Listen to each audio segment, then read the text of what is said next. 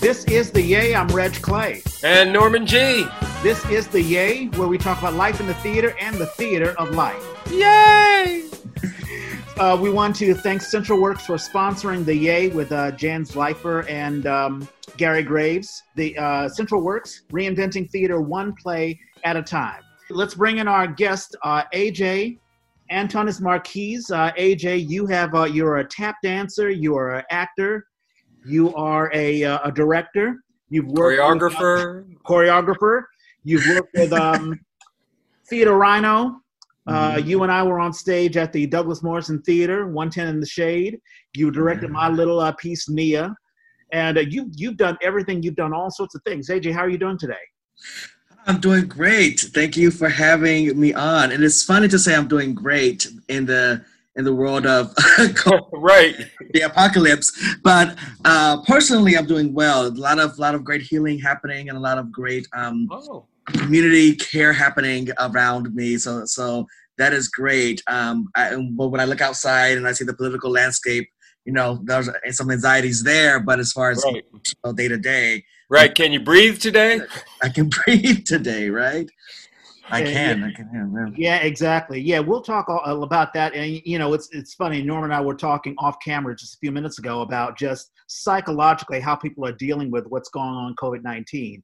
Yeah. And I think with with art, I've always said that with limitations, you either can curse the sky because of the limitations placed on you, or as an artist, you could say, okay, this is these are my limitations. How do I work around it?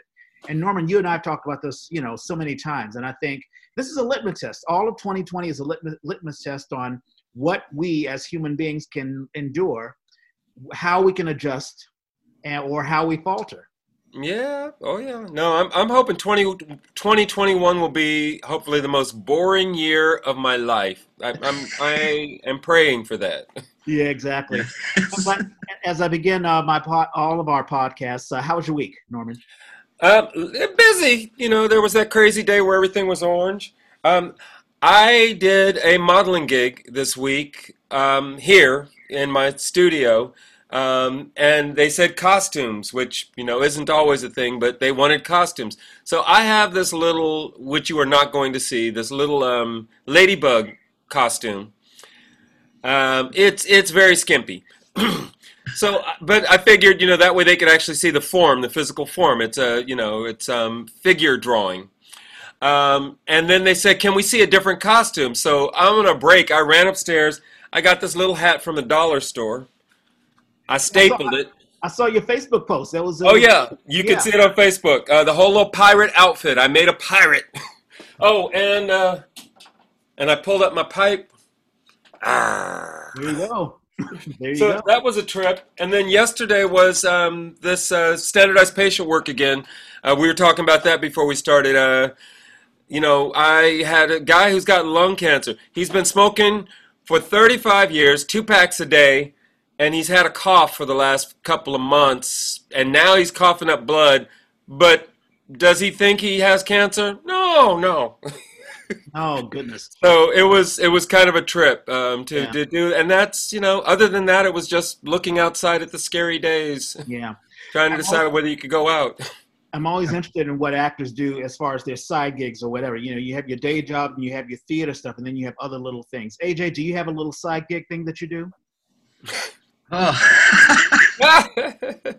so um, not right now. Right now, I'm really focused on um, the school. Like I'm a I'm a director of theater at Contra Costa School for Performing Arts in oh. um, Walnut Creek. Yay! Therefore, uh, this is my going on my fifth year um, at the at the program, and so uh, that takes up a lot of my time, especially during COVID times, because we're trying to figure out how do you teach theater and empathy and and writing and care online so a lot of my time is spent um, navigating that world of online theater um, instruction. But back before mm-hmm. this gig, I was doing some catering work on the side. Um, I would do little directing gigs here and there on the side. Uh, I love cooking, so that was a big part of my life. So I would do a little bit of cooking, a little oh. bit of styling work. So some people will ask me to, you know, help them pick out an outfit for an event. So I do a little bit of that. Oh. So yeah, so yeah, you know, this and that to, to get bills paid. But um, yeah, now I'm very lucky to have a job in which um, I can just spend most of my time there and still do what I love, which is theater art creations. That's great. No, I'm gonna I'm gonna follow up with you about that because the Eugene O'Neill Foundation is out out in that area, and uh, Yeah, and we're always trying to get some diversity. yeah, I hear that. And actually, I was in contact with someone from the Eugene O'Neill Foundation whose name I can't remember right now, but we were planning on doing something um, at the end of last year together. Uh, Oh, but then, you know, of course, COVID hit and then right. happened. But um, last school year, but yeah, it's because we at, at our school we teach a course called World of the Plays, where we go through various isms, um, so realism, naturalism, surrealism, um, Oh, etc. Uh, Mhm. How the theater community responded to those various isms throughout history. And of course, one of those plays um, we do is Eugene O'Neill, um, Long Day's Journey into Night of course. It's classic. uh, in the realism world. And so uh, we were trying to do some, find a way to connect our programs together last year, but we are, you know, COVID hit. so I'm happy that you are part of that as well, Norman, and we can get that back on the, Oh, that would that would be heaven. yeah. Assuming yeah. that there's you know life outside of these screens next Right. summer. Right, Yeah. absolutely. Yeah, ho- yeah, yeah. Hoping so. Um, there have been some current events. Well, we, let's talk about uh, Wednesday. I mean, yeah, my goodness, it was really like it was really like Total Recall, like the 1990 Mhm. movie. I mean, just red, red, red everywhere. Right. Uh, I, I mean, how did you? I mean, of course, I, very few people even went outside. But uh, how did it? How did it affect you psychologically? I mean, with everything else that's been going on. I stepped out and stepped right back in. I was like, oh no. Yeah. I, so I gratefully um, actually was in Malibu Ooh. Oh, lucky you. and um, and I was at this really beautiful um, Spanish style villa doing some um, singing and healing and tea ceremonies and just kind of resetting.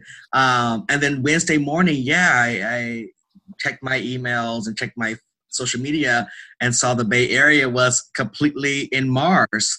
Um, Right. and I was, and it is, it is terrifying. But um, I mean, it was terrifying. But also, it really what it did, it made me angry.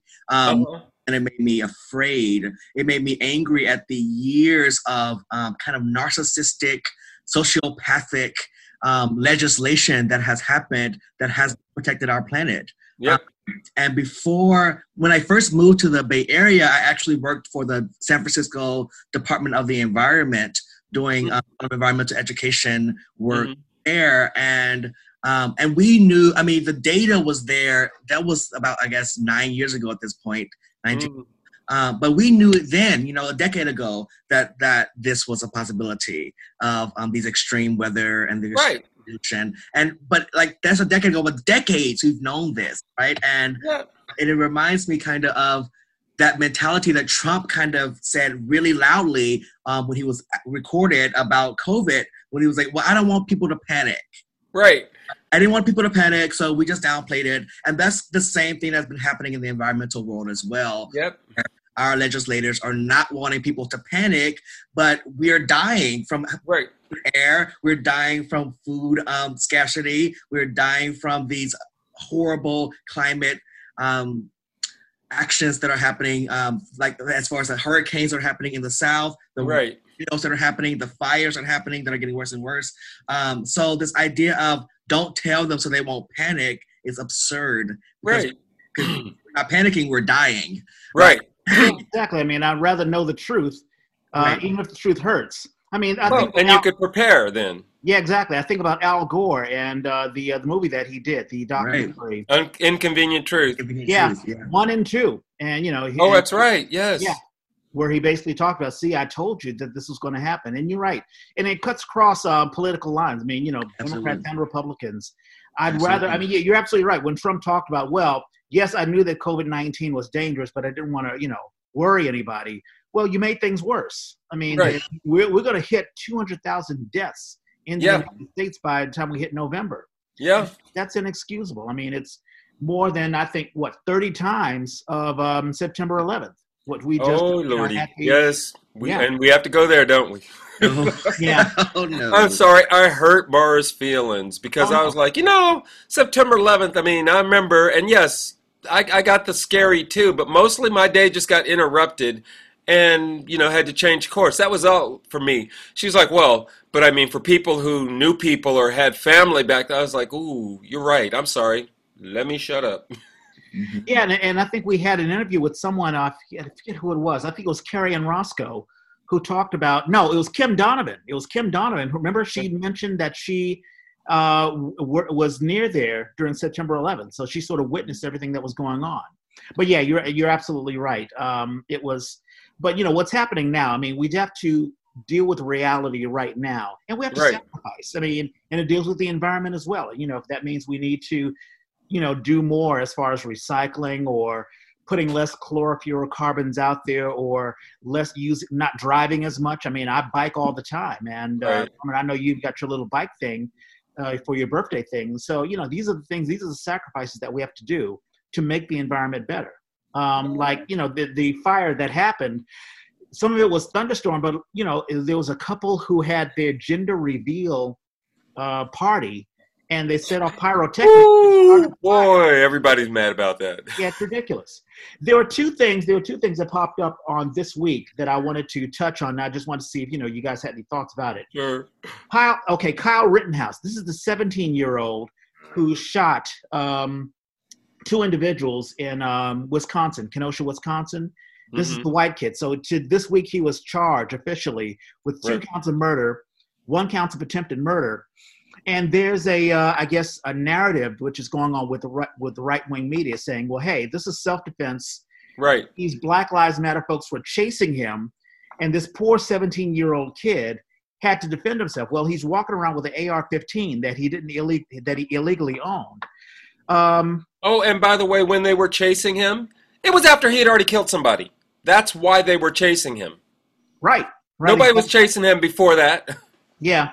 I mean, I have mixed feelings. I mean, I don't, I have very little sympathy, but he's still also 17 year old. He's still a child. So, and I'm, I'm pretty sure he was indoctrinated by this. But AeJay, I mean, what do you feel about what's going on? What's your take on Black Lives Matter and Kyle Rittenhouse and what's been going on?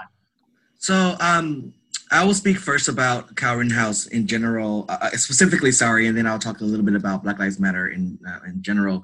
But um, I actually wrote a post about uh, Kyle Rittenhouse on my Facebook wall um, because when when I heard the news and I heard that he was a 17 year old kid who had dropped out of high school, whose mother had driven him across the state lines and brought him Right. uh, and, and allowed him this gun, right? And and and and and um, I thought about my my kids, my students, right? And I and I call them my kids because I really believe them as my kids, and they are really Right. To me. Uh, but they are 17. I have you know my my seniors are 17, my juniors Mhm. are 17, 18 years old, and Right. they are sitting in these classes in which um, we facilitate that is all about cultivation of empathy about learning different philosophers and ideologies that has permeated the 20th and 21st centuries um, but also going back as far as kind of indigenous cultural identities and african cultural identities um, and practices that have all been about creating circle creating space honoring ancestors and um, and creating space amongst each other and what I was so sad about is that I thought this kid could have been in my classroom. This kid could have been in my class sitting and learning these ideas that help us expand um, our collective consciousness of care. Um, he could have been learning about empathy. He could have been learning about how do you voice your disagreements in a way that is um, helpful and useful um, versus uh, destructive and murderous. And so my sympathy comes from the fact that he was denied that opportunity to sit in a classroom of peers and feel seen and heard and loved beyond the place of guns and murder and destruction. Uh, Mhm. so that, so for me, that was I was sad mostly. I was Right. sad that this kid um, felt that because his parental um, units and the environment he's raised in um, told him that the only way to protect and the only way to have your voice heard is to carry an AR-15 and to use it if necessary. Yeah. Um, and that and that for me is why I was sad.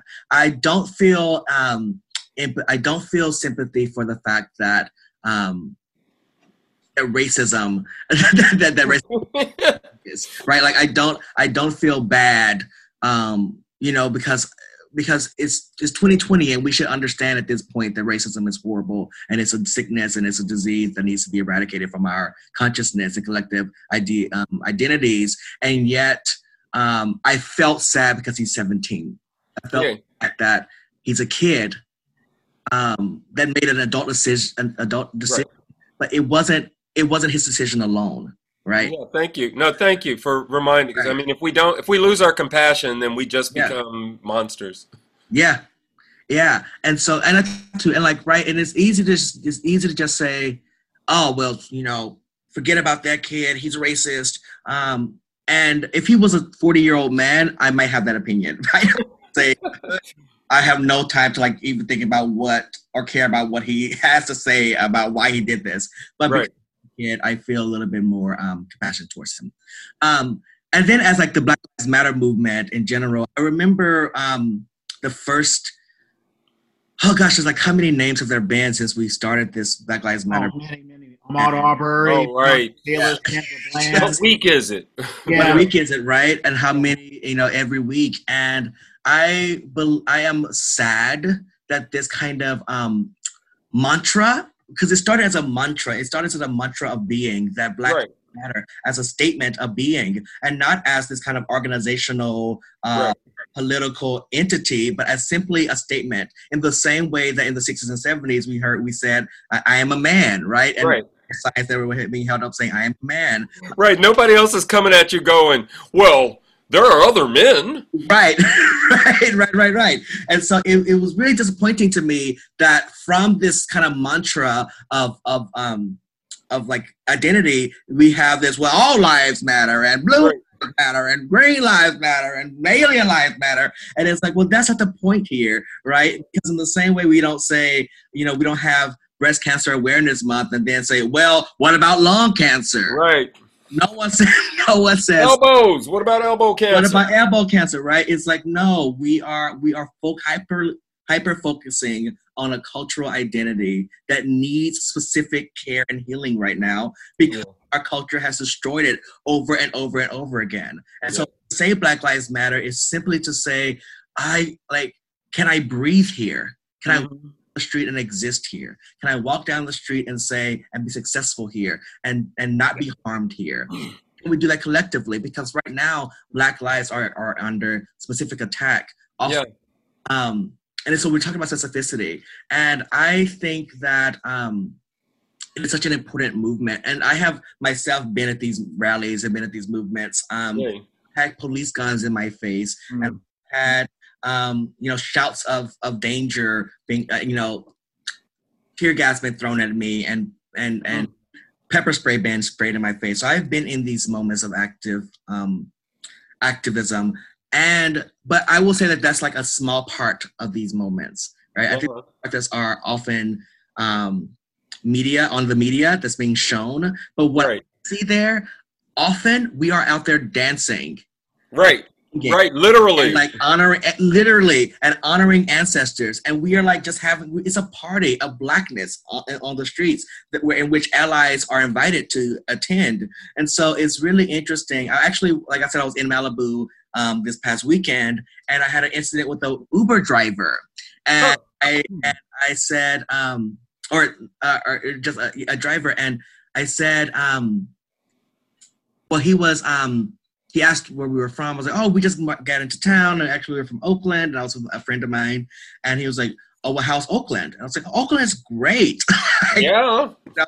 Oakland's like, it's kicking. He's like, oh, well. And then he shifted the narrative and he said, oh, well, if you call um, having 90 days of violence great and, and attacking federal buildings and cutting, shutting down the blah, blah, blah, great. And. Firstly, sir, like you're getting your narrative from the RNC right now. Right. Is you know, and that is not the narrative of Oakland. Right. There are active active uh, moments of resistance that are happening throughout our city, but that is not all of Oakland. Right. And, uh, and he talked about the federal building in Oakland. I was like, well, that actually wasn't even the BLM in general. That was a boogaloo, a white supremacist Right. anti-government organization that that that the guy was a part of, right? So Right.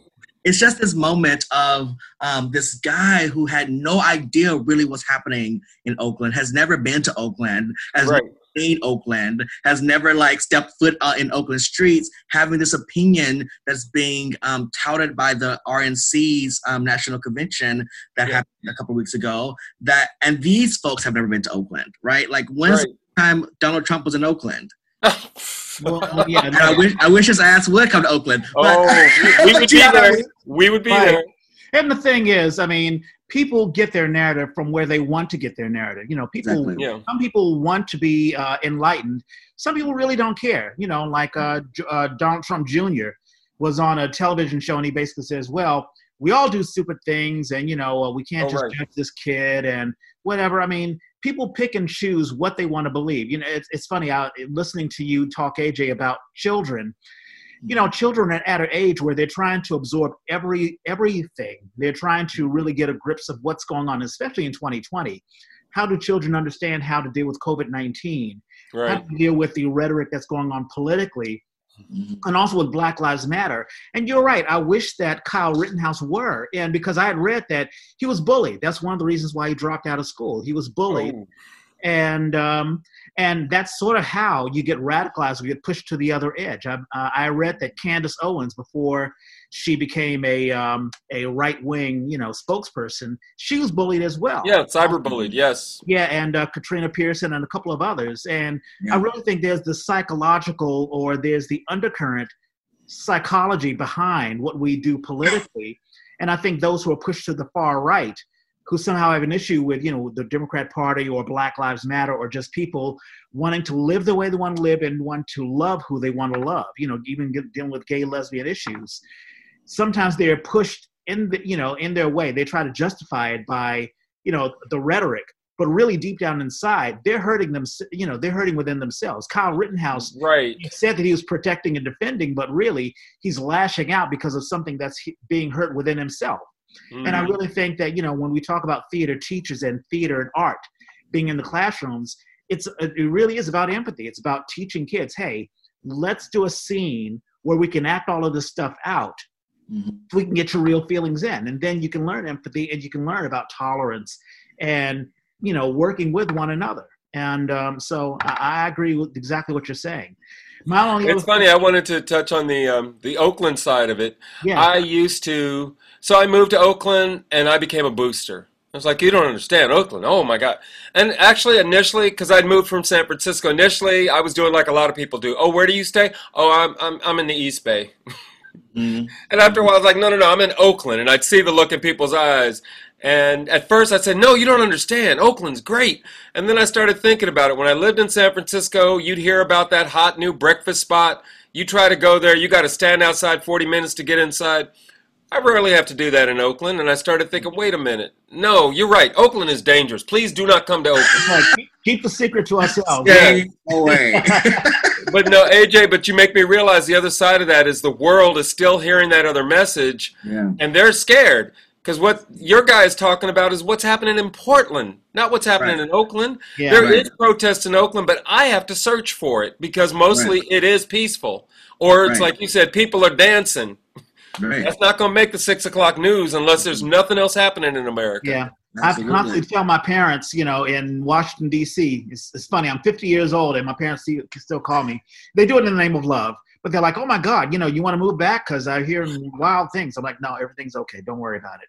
Yeah, Um, so on Thursday, so mu- football is back, and the Kansas City Chiefs, who won their Super Bowl, they played against uh, I forget who they played against, but in any case, so they they had a unity. I think it was the Baltimore Ravens. They had a unity thing. Right, it was. Yes. The the guys, all of the players from both sides kneeled and recognized Black Lives Matter, which was a wonderful experience, with the exception of the crowd who booed them. Yep. So there's more work that needs to be done. I mean, Oh, I don't know if you guys heard about this. Oh yeah. I no, I heard about it. yeah, it's such. I- It's I such love a it. Mess. I love that we are in that place because these people are so committed to their football that even though a, a, message that is offensive to them is being inserted into it, they're still there. They're still there. Nobody got and walked out and asked for their money back. No, right. yeah. Which is crazy. Yeah, I remember, and um, yeah, and it's, it's just so it's just interesting how like deeply connected we are to symbols that are kind of meaningless. In a lot of ways, we give I mean we give symbols meaning. They don't really have meaning. And um, I remember in 2011, or maybe 2010, I choreographed a piece um, in which um, an American flag was rigged to the grid and then it fell through uh-huh. piece and it hit, and it, it hit the ground. And I remember having my professor at the time being like, "Oh, uh, you have to be careful with this. That, that that's kind of like, are you sure you want to?" And I was like, "Look, like this is this is this is a this, this is a cloth, right? That we give symbol that we give meaning to, right? And trying to, and I'm specifically trying to not focus on the symbol, but actually focus on the lives that are being lost. It was the piece was about um, young um, young folks being lost at war, right? Going oh. and being um, mm-hmm time of like Afghanistan and and um, and not not not really being anti um, military, but really being anti this idea of war that is taking a lot of our young right. Lives um, and a lot of young people of color lives and a lot of lives of poverty of people. Of, of, oh right, yes, right. You know, and so um, and I know and I know Norma, you were in the military as well, so you can speak. Oh yeah. About that too, but um, but yeah. So, th- but it's interesting how we honor, we hold so much honor to these symbols, but not really focus on the lives that are that are really being lost and really yeah. cared for. Well, I love the distinction you're making because I know, yeah. yes, as a vet, um, I hated the military the whole time I was in.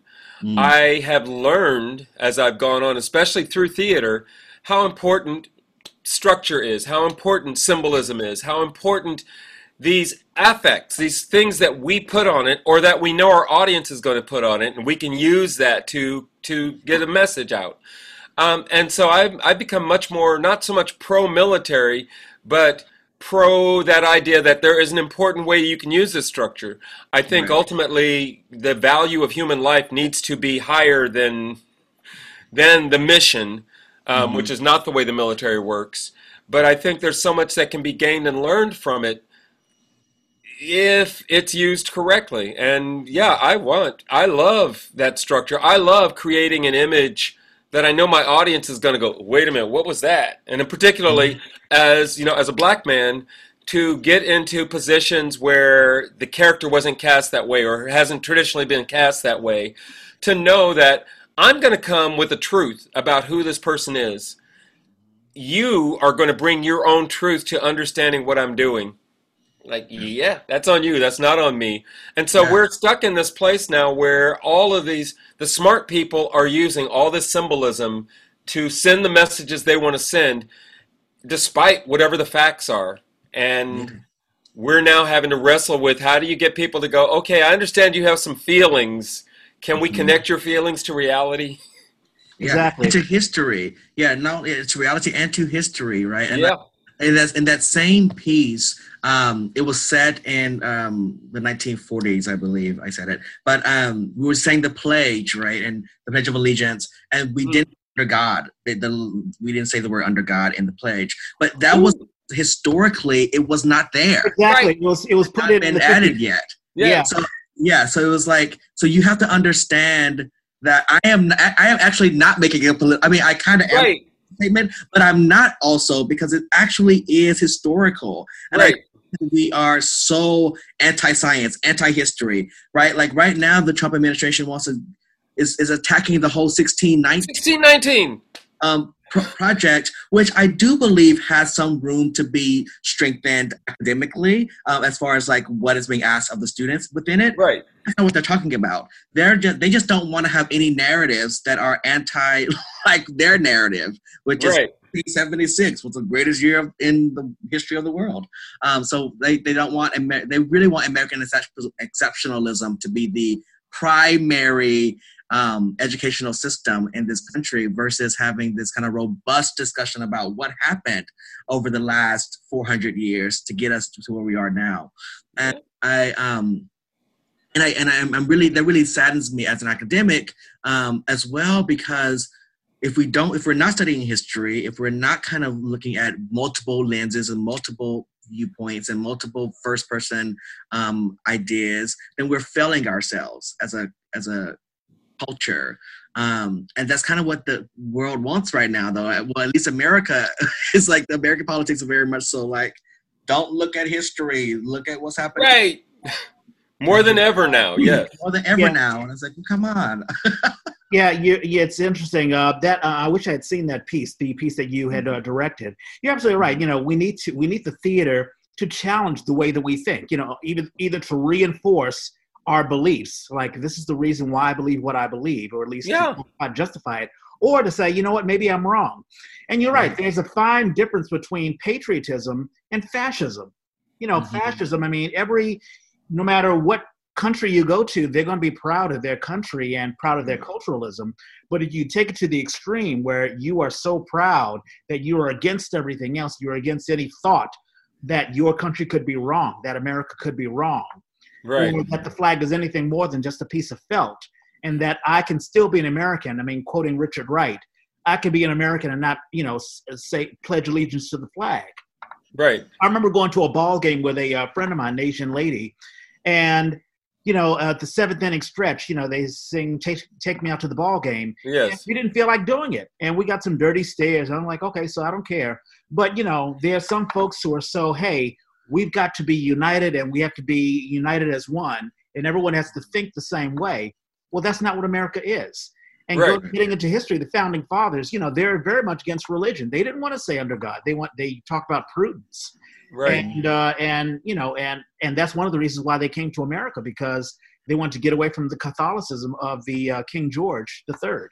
yeah oh yeah So in any case, yeah. So uh, art has that purpose of challenging the way that we think, and um, and also diversity and all that stuff. are you are you gonna check are you gonna touch on rochester Oh, talk talk talk to us about it. I, I, I hate. I actually spent a lot of time yesterday because it's felt it's so quickly fallen out of the news cycle, and I was like, wait a minute. So the command staff of the Rochester Police Department all resigned or retired. The chief retired, um, and he retired because he said he did not like the mischaracterization of his career. And I'm like, wait a minute. What we're specifically talking about is this man died on your watch. Y'all lied about how he died. And now it's come to light and everybody's upset about it and the state AG is going to investigate and that's when you decide that you need to retire because you don't want to be mischaracterized. And I'm like whoa whoa whoa whoa whoa. So apparently there's a cover up here. You're the chief. You're the chief. This cover up happened and you didn't do it? Great why don't you go get those people? Isn't that your job? Go get those people, those bad people that covered up. If you were a part of it, then no, you don't get to retire. Retire, yeah, I got a cell for you. Retire, mister.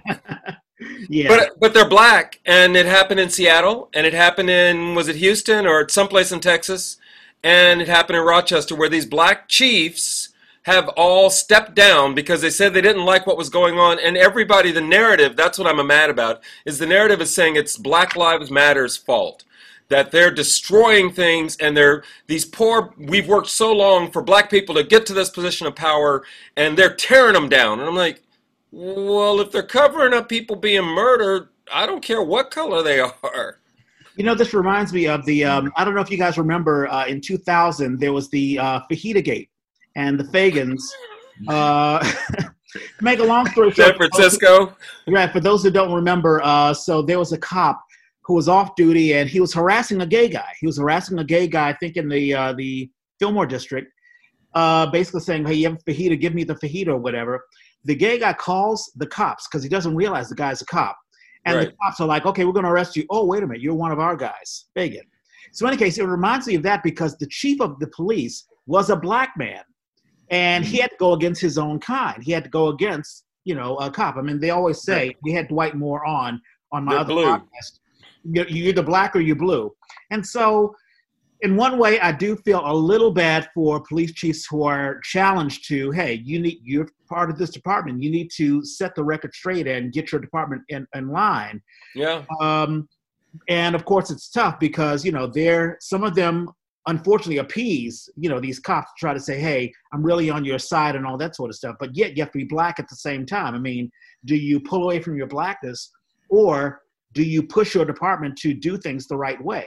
And some can't. You know if it's almost like a football coach you know if you can't get your team to obey and buy into what you want you'll be Right. fired even if you're right Right. We've seen that plenty of times. yeah Yeah. aj uh, before we get into an origin story how do you feel about uh, the election are you optimistic are you pessimistic how do you feel Oh, I feel exhausted. You know, I um, I feel um that the federal election for president is one is only one election that we need to be concerned about, and I think that um, we often put all of our focus on the president. yeah. we should be thinking about who our local legislators are going to be, Yeah. um, who's going to be in our, you know, representing us in Congress and both the House and in the um, Senate, and and and who's going to be re- working with us on the on the ground level, and you know, Yep. Judges, district attorneys. judges, district attorneys, all those folks, because that really is going to be, uh, and our mayors, right? And and because that's really what's going to be um, supporting our movements locally, and also giving kind of pressure to the federal government to move in the way that we want them to move um, Mhm. locally. If we have local power, that's going to put the pedal to the metal in that way.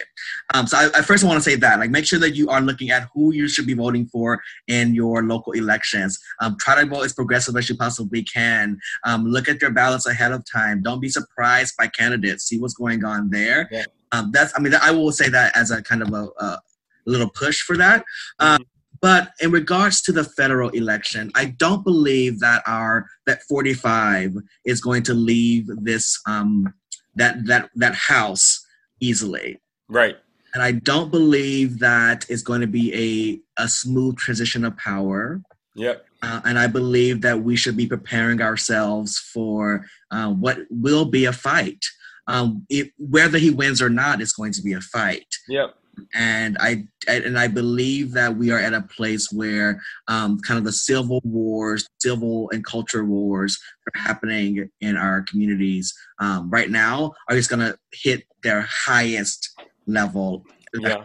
peak, especially because we are in a pandemic and people are desperate. They are they're in, they're poor. They're losing their jobs. They're losing their their um, livelihoods, um, and they are angry. And we Mhm. Collectively we are angry on both sides, on all sides. There's a lot of anger happening. Um, so I so it gives me a little bit of. Uh, of some anxiety about what's going to happen with this election um, because I do believe it's going to be a fight regardless.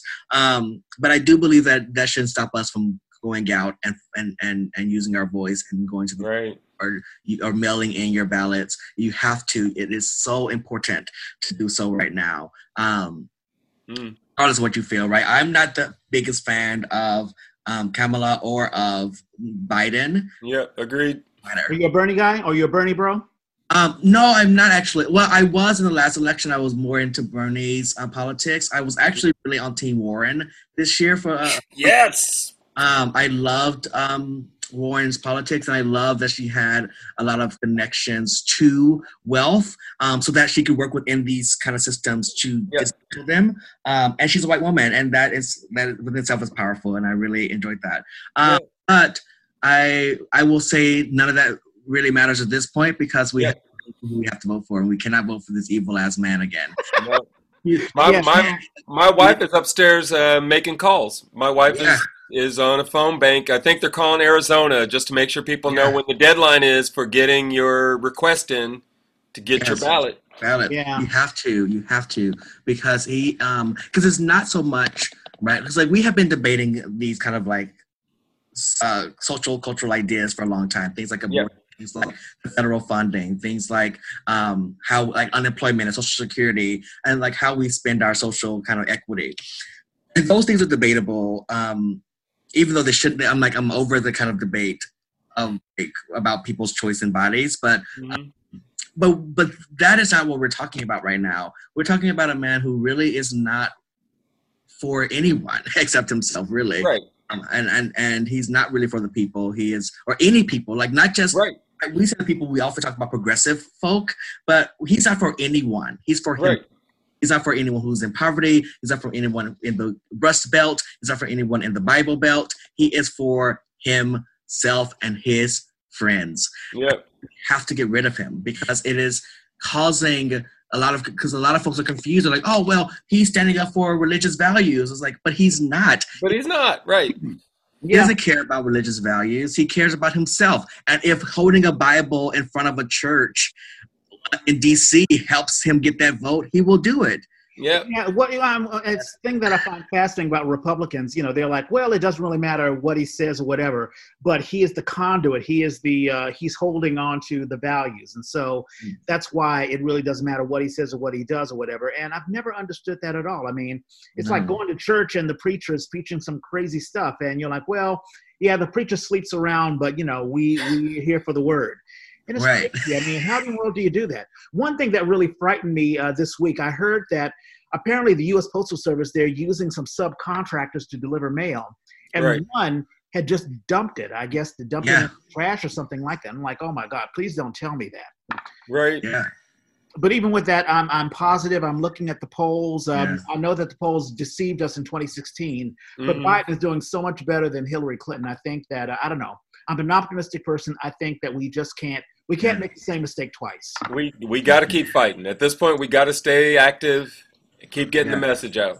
Yeah. Yeah, and and, and, and for me, um, I keep uh, like I keep three friends on my social media who are um, Trump um, Republicans. Mhm. Friends from back home, and I keep them on my I keep them on social media just so I can see what the other side is talking about and see what's Yep. going on. Um, and it is interesting um, what is happening because this narrative of faith is coming up in the conversation so much. Like, well, we have faith that he's going to protect us from blah blah blah blah blah. Right. Not really seeing any evidence, um, and and it's hard to kind of consider um, to debate faith, right? Because it's faith is the belief in things unseen, right? And so Mhm. Yeah. it's really Well, hard to do that. But I, I agree with you, um, Reg, that I, I, I also feel some optimism um, and that folks are waking up. And I also know that the 18 year olds, the kiddos who are the first time being um, being able to vote, they are fired up. They are Right. They're like absolutely not. When, because they have grown up in a like can you imagine? They grew they were born after 9-11 Yes. grown up in a world in which it was just has been out of control madness forever. Yep. lives. And so they're 18 they're like let's get it done. Let's get some progressive ideas in here and let's move forward. So that's what gives me hope because our kids are going to come in and swoop us like do the right thing I, No, I, I'm I'm praying. I, I keep I- anytime I can talk to young people, I'm like, this one is y'all. You you are the balance on this. You get to Yeah. tip the scale. yeah Yeah, I'm rooting for the millennials, and I think they're millennials who uh, I think, and obviously the uh, you know one. I had heard that Bernie is a, a little concerned with Biden, wants Biden to focus more on millennials and more on the issues, and Mhm. uh, to really galvanize that vote. And I think if that Uh, happens, everything will be okay. With that Yeah. said, Let's let's get let's get into an origin story. Uh, AJ, how did you how did you get involved in theater? When did, where were you born and raised? Oh. And origin story so i am originally from louisiana Ah, North Louisiana. I um, was luckily enough to be raised in a household that was very artistic. My um, family were all singers. excuse me. We're all singers. Um, my uncles and aunties were in a gospel group called Adoration Gospel Ministries that mm, go throughout the South, um, singing songs, um, singing and, and ministering. So um, that so I started off singing a lot, and, and then we also had a cousin of our cousins got together and created junior adoration. So we were the young babies who were opening up for the uncles and aunties. Uh, we would do like an opening number, and then they would come in and follow us. So I grew up singing, uh, but also my mom is an as an as a theater artist as well. So she is a writer, a playwright, is Uh-huh. a director, and she's an actor. And my auntie is also um, an actor as well as a um, dancer. And so I grew up uh, in a community that was doing shows. They were doing a lot of theater together. Mhm. So I will remember being five years old, four year, four years old, five years old, six years old, sitting in the rehearsal rooms uh, of, of, my family as they were rehearsing plays. uh-huh. When I was around, um, when I moved into middle school or so, um, I was in in sixth grade. I was in show choir because I was kind of was very much on singing and dancing mostly before I was um, thinking about acting. And then we did a show choir did a production of Grease, um, which I was cast as Danny. Uh huh. And I was from there. I was um, tested into what we call the gifted and talented program in Louisiana, and I in theater. So I became a theater artist, um, training at then at that point, and so I did that all throughout my middle school and high school career. I went to performing arts schools, um, but I also was very interested in math and science, so I wasn't sure what, what I was going to do. Mm-hmm. So, um, and dance. So I went to, so I did that all throughout school, um, high school and middle school. Went to Wake Forest University to study um, um, neuropsychology. Um, wow. and dance. Yeah. So I like did neuropsychology work and then I did dance um, with, and our dance was primarily focused on dance theater. And so I was also like thrown into the theater community of my university. So it just never, I never got rid of it because I thought I would go to college and do my sciences and uh-huh. uh, it never left me. And so, um, did you did you try to get away from it at any point? I did. I did. I when I was um, when I was transitioning into college, I thought that I would not do it anymore. I uh-huh. thought I would say, you know, I'm I'm done with that, um, and I'm going to focus on sciences. But then it came back in college, and then when I graduated, I was like, okay, I'm gonna I'm gonna try to do um, you know environmental science and just do science, do do behavior change work because I was really interested in mirror neurons and the power of behavior change through mirror neurons. Wow to do that and focus and then go and go into masters for neuroscience. Mm-hmm. Um, and I, it just kept calling me back. The performative itch kept calling me back, and um, because I felt like I had, you know, we had a lot to say. And I also was a part of Jacob's Pillow Dance uh-huh. Festival, which is this um, summer long work where we see, you know, seven to nine dance companies a week and they're coming in doing this incredible work. And I saw this production of uh, um, work by Lucy Guerin Company, who was based out of Australia. Wow. And they did a piece about um, the collapsing of one of their major bridges that kind of it was this it was one of a national tragedy that killed a lot of people uh-huh. and they were using these building blocks and they were doing this movement and they were doing this dialogue um, and it was theater dance architecture, science, uh, physics all combined together. And I was like, that's it. That's what I want my life to be. Um, to like be able to to have all this intersectionality of, of ideas co- combined together. So um, yeah, so then I moved to the Bay Area. Um, I, in DC, I did work in New York. I did work in um, North Carolina. Um, uh, and I came back and I was like, what am I going to do next? Um, and I came to San Francisco. And um, question though, um, just before we get to San Francisco, yeah, you mentioned cousins. Do you have siblings? I do have siblings. Are they involved in the arts as well? So they are. They are. Um, they play the they play instruments. So they were all oh. um, in the band. So my brother, my older brother, um, played basically every brass instrument possible, and my older sister played every woodwind. Mm.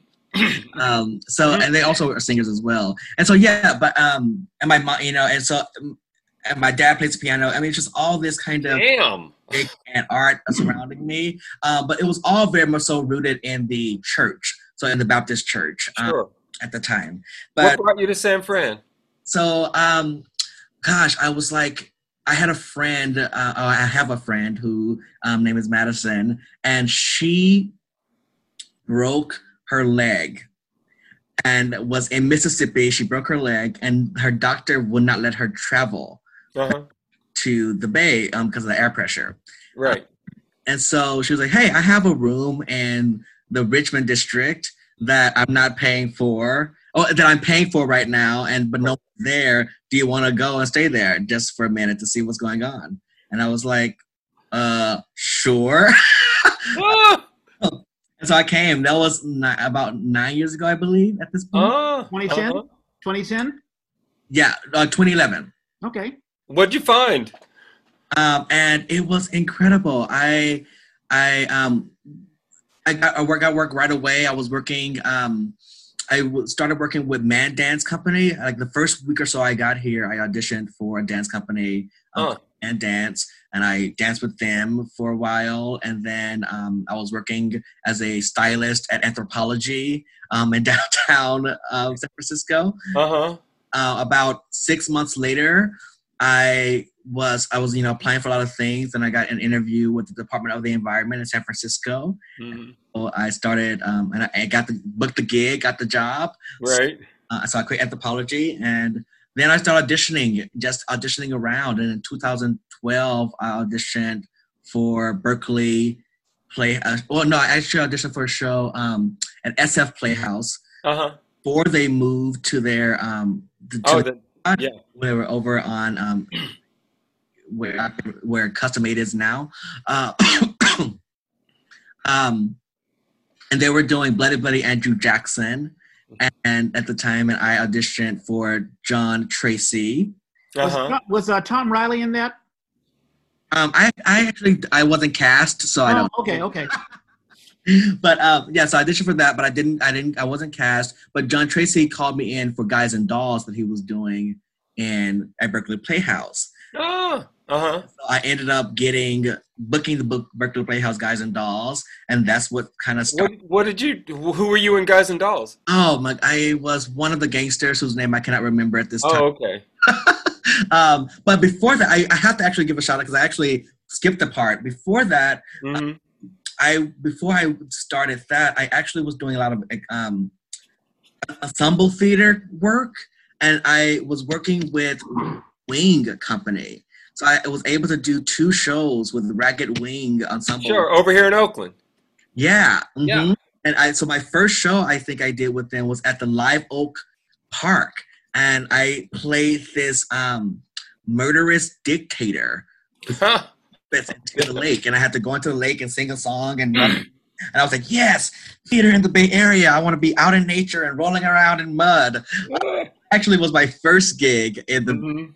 Uh, but but then I started. Um, I became a, a member of the the um, Berkeley Playhouse family. Mhm. and from there I just have kept going and um, now I am uh, mostly I mostly am directing and choreographing these days um, every Yeah. I, Yeah, we did. Uh, we did a workshop with uh, Word for Word, right? for work yeah we did, we did And that show ended up going to France, and they said no. AJ said he can't go, and I was like, yeah "What?"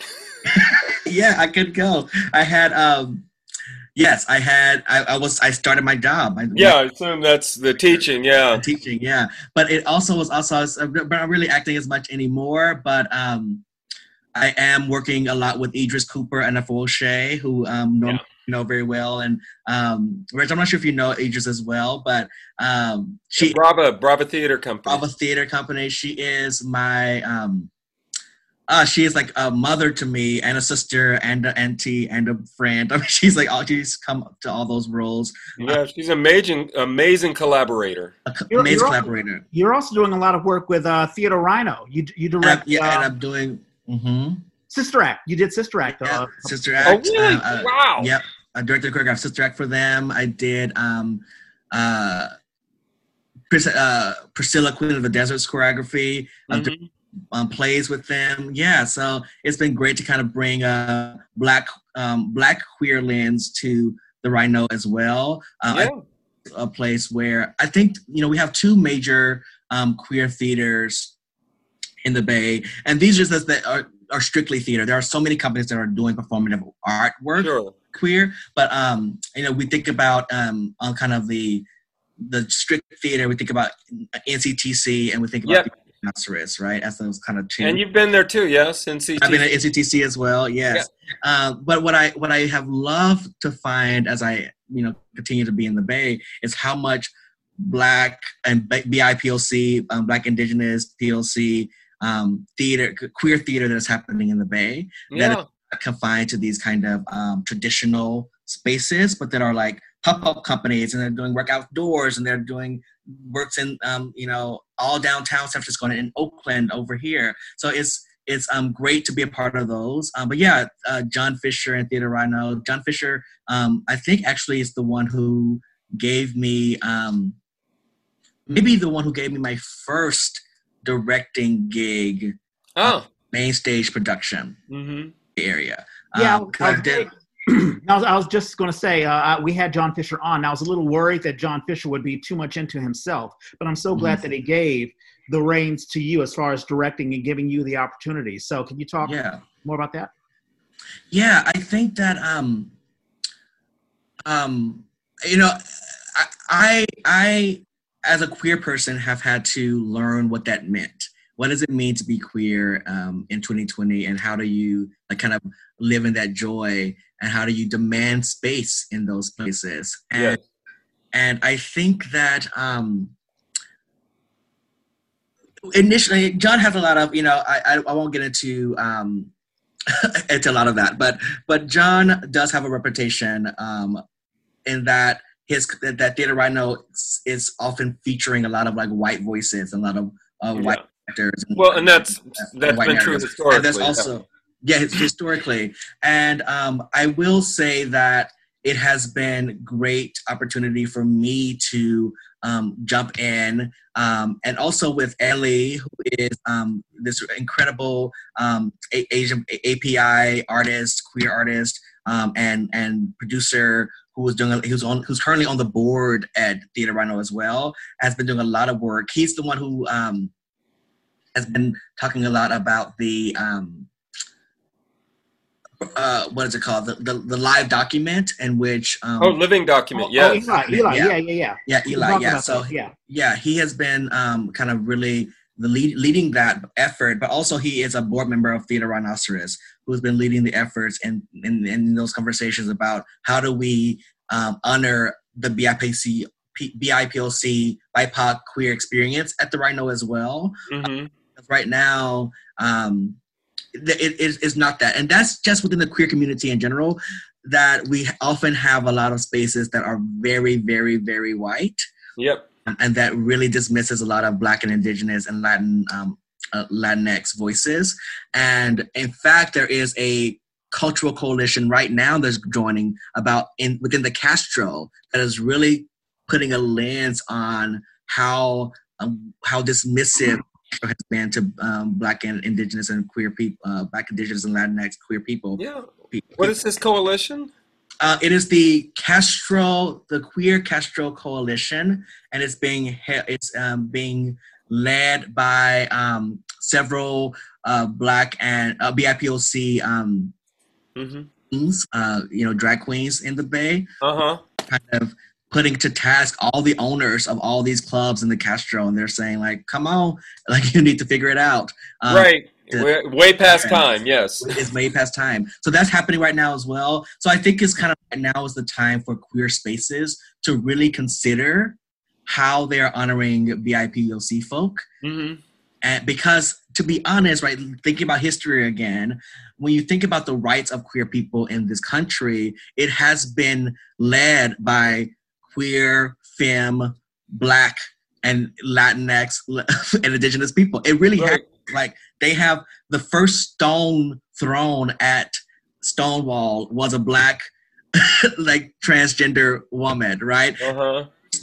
Coffee thrown at Compton's cafeteria in San Francisco was a Latinx person. The you know it's like you just think about like what actually has happened and what has led to the Right.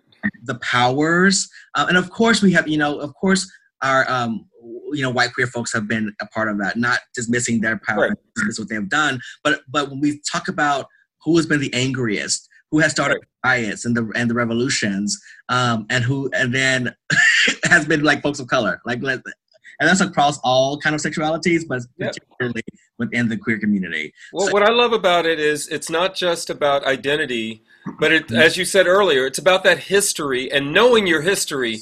Too Mhm. many times we hear about this history and something happened and then they identify somebody, but they don't go back to the root. They they kind of something happened, and then this person stepped up, and you're like, well, wait a minute, Right. what was this? What, What was it? What was that? Yeah. was something that happened? Yeah. And, And so it's exactly. exciting because you can take these stories that people already know Mhm. and say, well, but did you know this part? Yeah, exactly. And that's this what's so exciting about what's happening right now culturally that I'm really um, excited to see and hear. Um, and I and and you know I think that everyone um, who I have spoken to who are part of Mhm. communities, particularly like white um, allies and advocates, are really ready for this work. Um, Yes. I will say this, um, and this might be a little controversial, so That's okay. We're ready for it. uh, um, I am currently. I've been getting a lot of emails um, and. Uh, uh, and asks for let's have a meeting. I want you to be on my diversity committee. I want you to be on this committee and that committee, Right. committee, that committee. And I am very um, honored and grateful that um, folks see my voice as an as one that um, can help inspire some change right now Yeah. but I but I do, will say this. Um, in five years ago, four years ago, five years ago, I started waving these flags of like what is going on in the Bay Area theater now.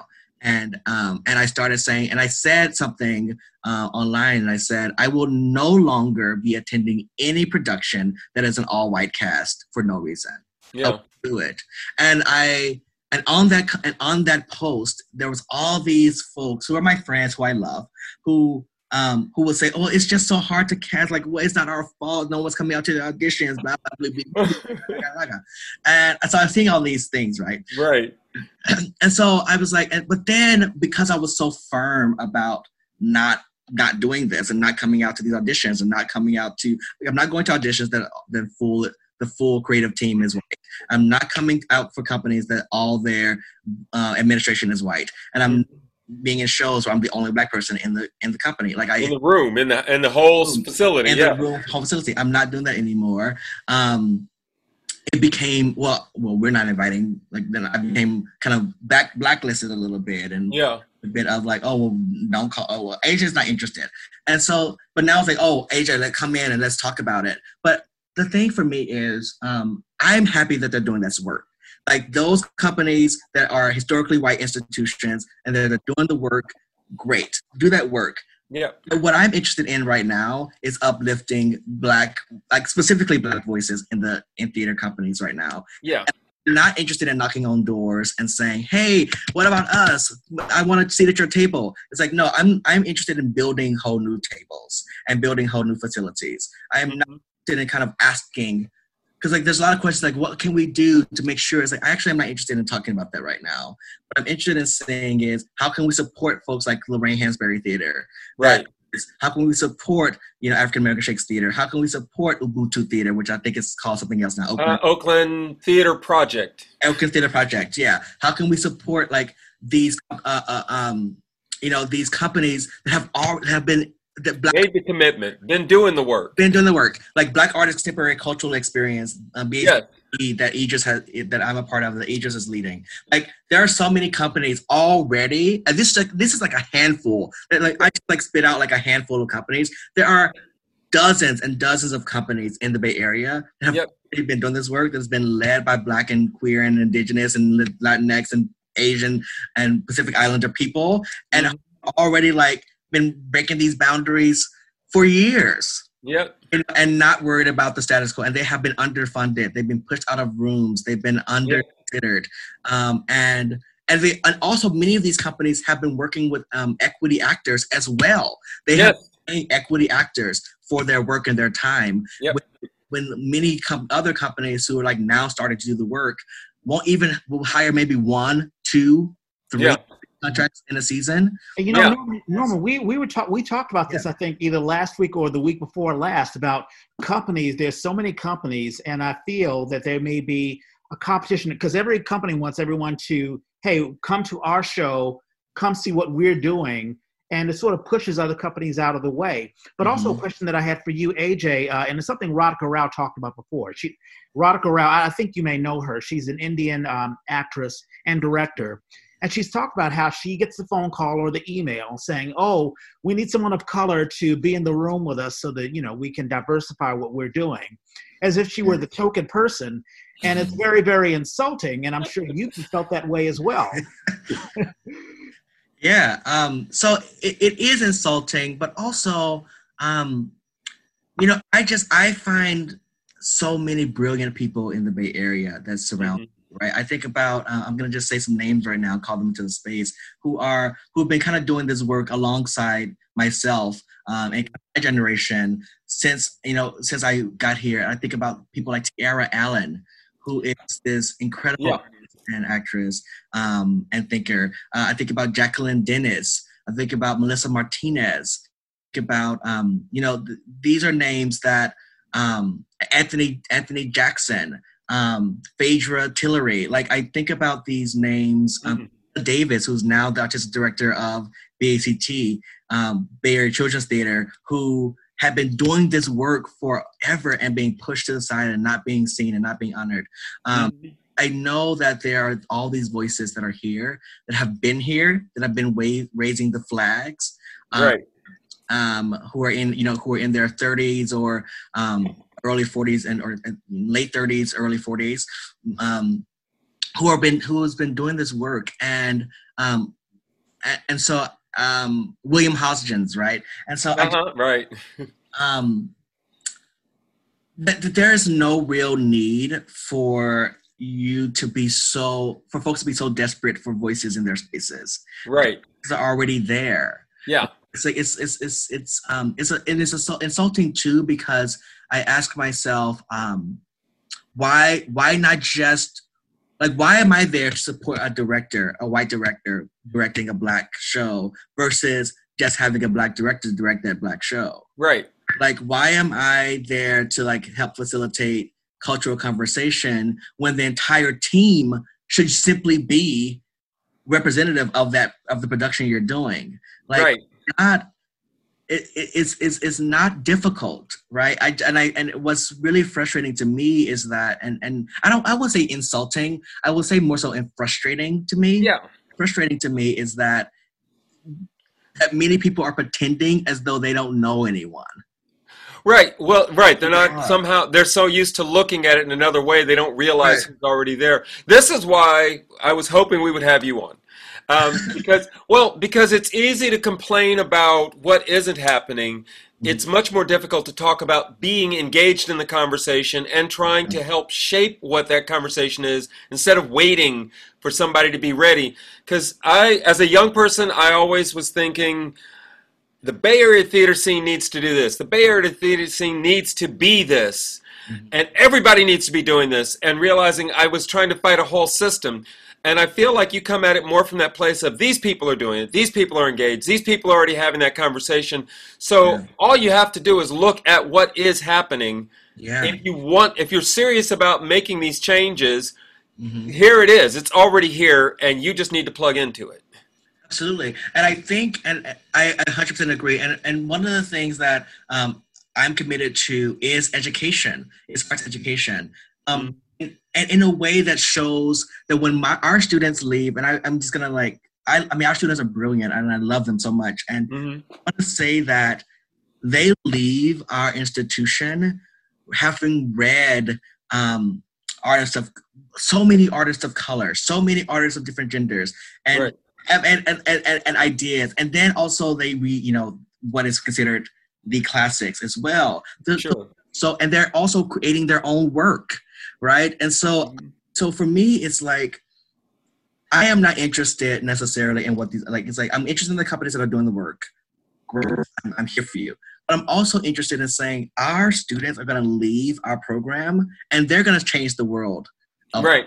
They're going to change the world of art. So in like you know 15 10 five years these conversations won't even need to be happening because our the kids the, the youth will be saying this is ridiculous the youth will be saying it they'll right. be, hey, i am a 22 year old and i do not want to do um meet me in St. Louis one more time. Yeah, Right. So You yeah, know? They're like, I'm not doing it. So so they're gonna be changing. Unless you're going to show me a St. Louis that actually was the St. Louis of that period. At the, the period, exactly, exactly, right. Unless you're going to actually do that work, but I'm, you know, they're not interested, and so I think that um, that's a part of that's really a part of my my hope and job right now is to make sure that the young voices are there. And one of the things I really hope that these that companies across the Bay Area are doing, hmm are looking at the educational program Oh, yes. doing is if all you're doing is um, a production of of you know Romeo and Juliet and teaching students how to do that, then you're not doing the work. If all you're doing is um, another production of you know you know even Eugene O'Neill, right? If you're if all you're Right. classics, if all you're doing is the white Eurocentric classics, then you need to you need to fix it because Well, that and, and there are ways to do that. You let, don't give me a multicultural whiz or Right. um, once on this island right without really understanding what those stories are, where they're rooted. right I, I'm not opposed to you mixing it up. Right. You need to really be thoughtful about what you're doing. what you're doing. Absolutely. I remember seeing. so you just brought up. Sorry, Nor, you just brought up Once on This Island, and I remember in Louisiana seeing a production of Once on This Island when I was maybe 20 years old, 19, 20, Mhm. and um, and it was. They were like, "Well, we're going to have all like one tribe is going to be all blonde people." And the other tribe's gonna be brunette people, and we're just gonna and we're gonna talk about how like you know, we shouldn't be we shouldn't be prejudiced against different hair colors. Right. And I was like, I am floored that you think That's right. That was what you took away from this. yeah, and that and that they're to Moon saying literally white red haired student saying skin as black as night. oh god. my eyeballs I almost thought I was gonna vomit. My eyeballs rolled to the back of my head, and I was like, "What is happening?" I have a quick question for both of you. Do Hmm. you think, just psychologically thinking, some of these um, artistic directors or who are in control, maybe they just don't, you know, there's some folks who want to connect with me as a black man, but they don't know how to talk to me as a black man. They don't know, I mean, they they just don't even know how to have the conversation. Maybe their heart's into it, like, Well, oh, I mean, that's their truth. They need to own that's where they're speaking from. yeah. and- But do you find that to be true, AeJay? so, so here's what I actually think. Um, I think that there is a lot of. Um, I was actually talking about this this weekend around power. Mm. And desire for it and the um, craving for it. And I was watching this new TV show called um, Love Lovecraft Country. Lovecraft Oh County? yeah. Oh, right. Yes, Yeah, Lovecraft. Rave rave reviews. Yeah, go ahead. Mm, yeah. And there was this um, there was this moment in one of the episodes, and it's not this is not a spoiler, but um, one of the characters says, "I've never seen." Speaking about um, um, white settlers within the Mhm. Community, there was uh, uh, colonizers, and it was an indigenous um, two spirit that said, "I've never seen a human with so much hunger." feed and feed and feed and never satiated satiated and i think about this kind of like desire to just feed and feed and feed and never be satiated. That happen Right. in the theater community as well. And um I mean, and of course, as artists, we are like a little bit narcissistic. Like we like, I mean, that's who we are as artists a little bit when we are on stage and want, wanting to be seen and applauded. But, but, but you have to kind of remove yourself from that idea of narcissism and really think about what who is your community and who you're serving what do you want them to see Right. and i've been reading a lot about um, i've been reading actually a lot of um, Ed Bullins's Oh.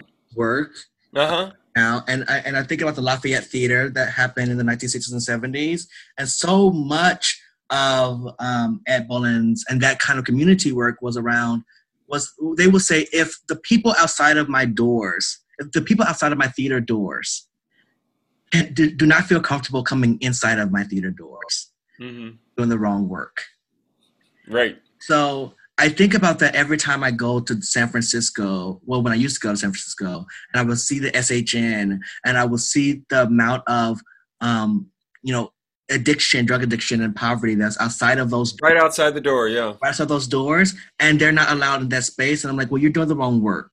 Yep. I think that what is happening, Reg, with some of these artistic directors is that they have been in the academy. Yep. They have studied the greats. Uh, and they have read the reviews and seen the um, you know the the Harvard review and this review and that review and they've gone to the TCG conferences for the last 25 years. And they are so proud of their knowledge of their knowledge what they see and what they know right. not really willing to do the work of seeing what the people outside their doors know. Mm-hmm. what is that person who's sitting right there on that bench no. Right. Well said. Yeah. And what and what is the academy missing? Because it's missing a damn lot. Mm-hmm. The academy is missing so much. So the issue. So I think it's not. So it, it, it is. They don't want to lose their power. Right. They don't want to. They don't want to say that they are ignorant. Right. Something. Because the academy awards education. It awards knowing everything. And I'm from the like I I lived in the academy, right? I've always loved the academy, and mm-hmm. um, and I've loved learning in the academy. But what happens in the academy is that you're just constantly applauded for how much you've you've read, right? You've experienced, right? And so I think that, um, so yeah, so I think that a lot of it is around. Well, I know the grades, I know what is happening. Where sure. I'm not really looking out the door and saying what's happening there, what's great about that Right. So yeah, so I, that's what I think is happening in in that sense. And I know for me, um, there are artistic directors who have come up to me and they've asked, "Well, what kind of work are you interested? In, are you interested in doing?" Right. Uh, I love those conversations, um, but I also know that there's a fear there. Right, they're worried that their audience, is like, oh, we can't do that yet. Our audience is too. It's like mm-hmm. change your audience, right? Or you need to change the expectation of your audience. But also, not only that, I don't always agree with them that their audience isn't ready for it. Right. Because I, I think it actually is a little bit um, offensive to the audience. Like, I, I mean, if I was an audience member, I'll be offended. How dare you tell me what I'm ready and what not and what I'm not ready for? How do you know? Right. Right. Um, and yeah, and I say that um, yeah because it's it, it, we don't know what our audiences are ready for. And I did production, um, and I'll say this real quickly before we go to the next question. Um, or topic. I did a production three years ago of Marisol by Jose Rivera. Yeah. Which is this brilliant work, um, uh, magical realism. Oh, yeah. That, that focuses on um, the idea that a, that God, that a God, a power structure is now senile, and that a legion of angels need to rise up to defeat the senile God. right. I did it with at, at Cocoa Spike at the school, and everyone was like, "Oh my god, this is so intense! It's like there's mm-hmm. language, is so much destruction. Is oh, this is not. No one's gonna come. This is gonna be horrible. What are you doing? What's your choice?" Every night was sold out. Yay! That we had to like turn. We had to get people in standing room, or like sometimes turn student folks away because they were like, "What is this magic?" Mm and they were there to see the students. And I only right. and it's not to praise myself because it wasn't. It, it's not that, but it really is to say that we never know what's gonna intrigue an audience. Right. Um, and but we trust, like we read the work, we see if there's something in, in that work that feels inspiring, that feels like it's it's important now. Yeah. Do it, and we figure it out, and then we don't care about the audience. Right. Right because the audience will be there if you're speaking to the zeitgeist of the now. Oh, oh very much. Uh, I want to touch on that. Um, Marisol is so. This anniversary, this September 11th anniversary, uh, mm-hmm. uh, my day that day, I woke up that morning. I had a rehearsal with word for word. Mm-hmm. So I, and I lived in Oakland, so I had to get to the city. I get over there and they tell me they tried to call my back when we had home, house phones. they tried to call my landline, couldn't get through, um, to tell me that rehearsal was canceled because of what was going on. Mhm. I'm like, okay, so I spend my day trying to catch up on what's going on, but I have a rehearsal scheduled for that night.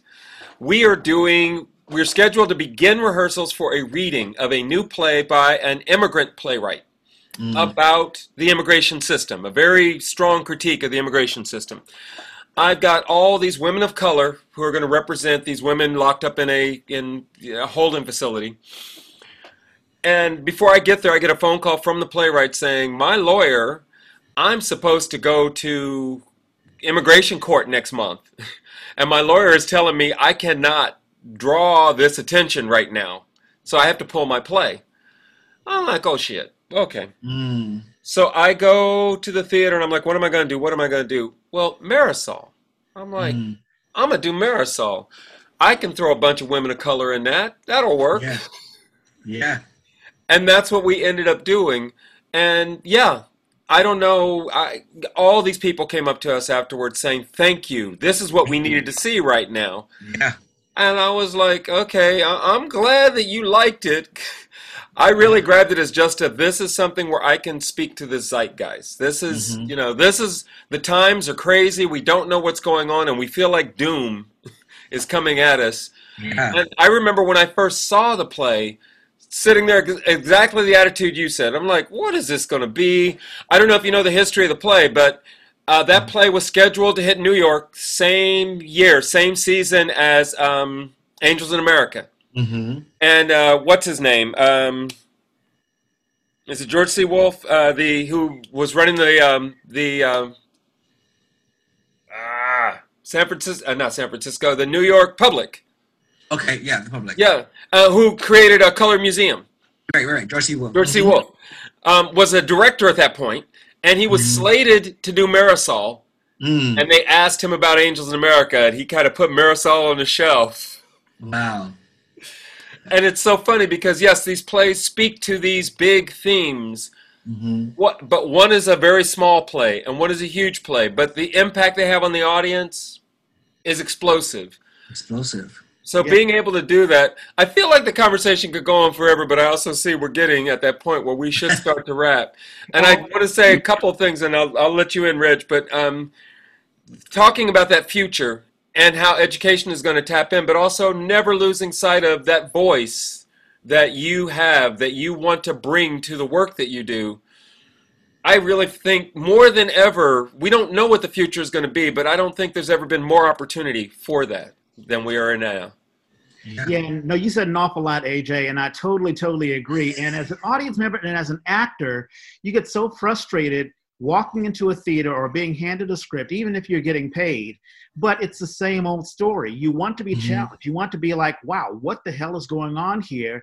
Mhm. And as a writer, I mean, I'm a, I'm a budding writer now, and I have a lot of thoughts that are, it may be controversial, and it will challenge the audience, but I, it's my voice and I want it to be heard. And I think there are a lot of uh, people who feel the exact same way. And there's an audience who are like, hey, we're tired of the, that's one of the reasons why Lovecraft Country has gotten, you know, such rave reviews. I mean, you, you Mhm. want to see something that challenges us, that rocks us. Of course, there are audience members that want to see, hey, I want to see Annie get your gun.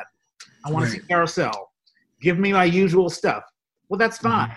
But there's a newer audience members Who want to be challenged, who should, who need to be challenged. If we're going to get new audience, yeah. Yeah, yeah. I yeah, I agree. And also, um, you know, I think about this from a excuse me, from a student point of view too, in that many times my students come to the program and they're like, I want to be a Broadway actress and I only want to do Broadway musicals. Right. We don't really train it. We don't like our program isn't really set up to train in broad and like dance, voice, and and acting in that way. But we focus primarily on on um, dramatic text and comedic, you know, non-musical theater text, uh, even though we do some voice work. But it's so interesting because by the end of their time there, they're like, "Oh, give me what? Can you tell me another play about this playwright, or can we can we talk a little bit more about this playwright, or I want to see this show, right?" Yeah, those are wonderful moments. Yeah. it's wonderful moments, but I say that only because the folks who say, "Oh, give me my Annie, get your gun," or "Give me my carousel," I often question: Is it because they only want to see that, or is it because it's the only thing they know? Right? Like, do they only know those? Right. heroes? Do they only know that canon? And it's our job as artists, as as creators to help expand the the cultural zeitgeist of the community. Like, Right, because that doesn't give you Hamilton. right. Those exactly. shows don't give you Hamilton. Right. So we have to we have to keep pushing our audiences to explore more ideas. Uh, you know, and and and I think it is um, we have to move remove that from the ideas of kind of capitalist uh, ideas of well, are we going to make a box office? Right. The, at the end of the day, if it's strong theater, if it is doing the work, it will bring in the audiences. Yeah. will. Like just do the work. And also don't it doesn't doesn't matter. Like the work is the work. And it's important to do the work. So Oh yeah. in either way i mean at the, at, we could talk about how like yes you do need money you do need box office you have to fund yourself but also you have to try to tell some truths that are really important to you with Yeah. your co- company as well Where do you see yourself in the future, AeJay? Do you want? It sounds like you're you're directing is the path for you right now. I mean, do you, where do you see yourself five, ten years from now? I, I see Center Rep has an opening. right i um you know i right now i am i see myself doing the work of training i want a um a large scale school of art in the bay area that is not necessarily act um but that is um that is something comp- comparable to ACT, uh, and I really would love. This is what I actually would love. I would love to do to have. Uh, there's supposed to be a uh, outdoor theater open Mhm. really a new one opening in uh, Walnut Creek pretty soon, Oh. next five years or so. Uh huh. And what I would love to do is have a uh, summer rep um, in the Bay, where uh, in the Walnut Creek area that is Right. connected to schools, so that high school students are able to do professional shows with professionals in the industry. Right. summer rep that is like that.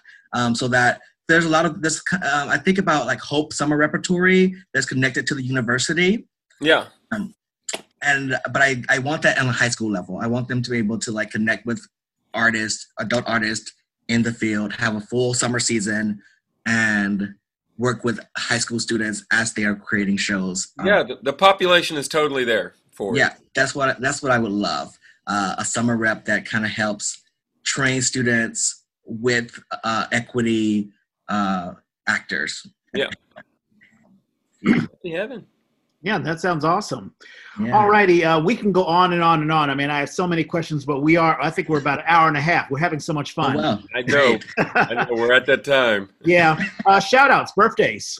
Birthdays. Trevor Allen's birthday is today. He's a playwright up in the uh, North Bay, is where he lives, but um, he does he does wonderful work. He's got a couple of shows that people might have heard of. He does Frankenstein. Uh, did it with Jimmy Carpenter, and they've done it a number of times. I think they finally got it on film. Um, and he does a solo piece, his own piece, uh, working for the mouse Mm. um, which you can find in bookstores. That's very cool. Uh, Michelle Cordero Myers is an actress I worked with on Once on This Island at the Nice. Willows Theater in Concord, back when there was a theater in Concord. uh, Josh Pollock is somebody I went to uh, college, uh, San Francisco State, with, um, and we kind of lose track of each other every now and then. But uh, a couple years ago, I went to see a show at Shotgun, and he was the in the um, they, it was a musical. There was a pit. He was the percussionist. He was amazing. Um, uh, Black Rider. It was amazing piece. And then uh, they did this other piece over at the. Uh, I always think of it as the um, Theater Artaud, but it's now the Z Space. Um, Breathless, and he was the guitarist and lead, male lead in that. And I was like, damn! It was funny because I was doing one down in Z below, and he was doing that upstairs, so we were bumping into each other. His birthday's today. Uh, birthday's coming up this week. Um, Jeez, is it a short week? It surely is. Hallelujah. Uh, Andrew Nance, who I'm not sure if he's still at NCTC, but he was there for a long time. And Champagne Hughes, uh, her birthday's coming up Friday, and I met her when she was coming out of Laney, and now she's working all over the Bay. Oh my goodness! And next Sunday, well, I'll let Reg talk about that one. Are you done? Yep. Oh, no, wow. as I said, I got a really short list this week. Ar- Ironically, I have a very long list. Okay, so I'm not going to mention any birthday that has passed, But on Monday, I'm surprised you didn't mention this. Abby Rome. He I leave you some. Oh, okay. His birthday will be on Monday, and of course, Abby and I we did Before the Dream, directed by Norman Gee. Uh, I'm not sure what Abby's doing these days. Uh, he directs some. I, I haven't heard anything recently, but he still he acts and he still directs. All right. And on Wednesday, Rajiv Vijay Kamoor, who was uh, the guy who built our sets for uh, Four Men in Oh. Paris. Now I feel bad. I should have had Rajiv's name. I didn't. Yeah, Rajiv. Yeah, well, I got to get him on because he did such a fantastic job. And, If you got contact info for him, please. yeah, yeah, yeah, yeah. I think I did send uh, something out, but I'm not sure what he's doing these days. Okay. In any case, his birthday is Wednesday. Very, very talented. I believe he's a actor. He's a singer. He was in In the Heights for Plethos, and Oh. he's a set builder. Um, I have Lindsay Freeman. I'm not sure. Cat Cat Downs. Cat Downs is a piano player who uh, I think she was also. I think I worked with her. I want to say. Oh shucks. Um, I, I can't think of. Uh, I I think it was um, the the um. Just look at the wall behind you. It's one of those. no, no, no. The dark room, the dark room theater, ah, Uh, see? any which is not on there. In any case, uh, her birthday is Thursday. On Friday, Brandon Campanile and he and I did Godspell. He was Jesus, and uh, he did a fantastic job. And it was working with them. Brandon, his birthday is on Friday, and on Sunday we have AeJay. Yay! Sunday. so happy! You got big plans? AeJay. Oh yeah. No, um, probably. Well, we'll see how the sky is. We'll see how. The, Yes, right. Any shows you want to uh, advertise? Uh, for me, I, Uh, all I've got is Hamlet's Ghost, which is uh, coming up the 25th and 26th. And if you don't have it, I've got the. I sent you the. Uh, the it's the same link from last week. Okay, I'll just recycle that. I've got two things. Um, And AeJay, if you've got some shout outs, get them ready. yep, I only have two. Um, Central Works uh, they cel- they're celebrating their 30th season. Uh, this I didn't even realize that. Um, but they're doing an audio play, Bystanders, uh, which will be opening on the 14th, which is I believe two days from now. yeah, Monday. the 20th, and I will send a link. Also, Plethos Productions is doing a thing called Joke Toberfest. Uh, I believe it's Right. excuse me, a stand-up comedy, uh, which will be done via Zoom, and that'll be on October the third. And I have a link to that as well. And uh, that's all that I have. Uh, AeJay, you have anything going on? oh gosh, I have been such a voyeur these days. I'm just enjoying my watching and looking at so much theater and art and drag shows happening in the Bay. So I'm I'm happy to hear about these. Myself, I'm just hyper focused on the school right now. So I bet. Jeez, you're doing it. All, are you doing it live or or Zoom? We're doing Zoom. We're doing. Ooh, We have a lot of classes, but I bet. um, so yeah, I'm excited to hear more about what's going on. I'm loving seeing all these performances keep going um, during the time of COVID, and that's my shout outs for the day. Ah, well, I got one I want to tease you with. Um, have you heard of William Dorsey Swan? Oh yeah, I'm I'm trying to get more information. I'm like, what in the world? Because no, because Wikipedia, the Wikipedia page, just all the uh, references are cited are all 2020, and I'm like, come on, y'all, y'all got to have something. great. Well, I don't have much more than that, but I will do my research and get back to you. Uh, it's just it's exciting because uh, drag queen uh, post Civil War, um, black drag queen in Mhm. D.C. Right? Mhm, Uh, mhm. and I'm like, uh, is this? I think I've seen a picture of him. I've seen a picture Yes. of him with the a pictures are on. going around, and I'm like, come on, Right. y'all. If if this is historical, I really want it. And if it's not, thank you for fucking with me because no, because we need to. You know, anytime you try to tell gay history past a certain point, people are like, what, what are you talking about? And I'm like, right. do you not realize. I mean, if you know, you say Adam and Steve, th- th- we don't know who Adam was with after he left Eve. We don't know. Right. Yeah, and a lot of the history is, uh, of course, um, and you, you hear about kings and you know even in, within the Tudor period or whatever, who have had All the way through Roman, Egyptian. Come yeah, on. Roman, that's right, exactly. Yeah, so it's um it's one of those histories that you know needs to be unearthed. Any case, um, well, you know, uh, AeJay, did you enjoy yourself? Dan, what a great conversation. We, we had it was always great talking to uh, black artists doing the work in the Bay. I'm always down for that. It's it's been great to be here. Um, yeah, but I also am interested in we should be collaborating on this William Dorsey Swan story and putting it on stage somehow. It's it's it's exciting. It is yeah. it is because it's blowing people's minds. That's what I'm loving right. about it more than anything. And I'm like, right, okay, right, right, right. And also like the fact that he was you know this this artist was bold enough to go to Grover, um, you know, President Grover Cleveland. Grover was Cleveland, yeah, that's right. Right now, like. Yeah me in jail. Yeah. I'm amazing. Give me a pardon. So like powerful, powerful, powerful. Yeah, yeah, yeah. Yeah. And all praise to, well, I mean, I'm a bit of a history nut, but Grover Cleveland, he was the only Democrat to be elected president between 1860 and 1912 because he was a mm. Northern Democrat. He was not the antebellum Southern Democrat. He was a Northern mm. Democrat who mm. wanted to push reform and he wanted to push a lot of the progressive policies that, um, you know, we try to push right now, which was why he had the meeting with uh, mm-hmm. uh, the, the individual and of course oh, immediately pushed out. Um, but in any case, that's that. Uh, we want to thank everyone who is watching the Yay. Uh, you're probably watching on YouTube, and so like, subscribe. You know what the millennials say. You know if you like us, uh, then subscribe to us. If not, then you know let us know. You know how we can fix the Yay to make it a little bit better. And for those who are traditionally listening to us via um, the apps, you can listen to our our podcast on any app that you listen to your podcast. We're on Spotify. We're on the uh, the iTunes app. We're on the podcast app, that purple app that you see on your iPhone or iPad. And if you are an Android user, you can use the SoundCloud app or just go on SoundCloud.com.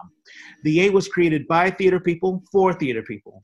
If you have a show you want to advertise, or if you just want to advertise yourself, let us know. Hit us up on Twitter, Facebook, Snapchat, Instagram. I'm at Reg Space Clay.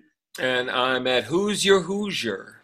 AeJay, is there a, a, uh, place where people can reach out to you directly?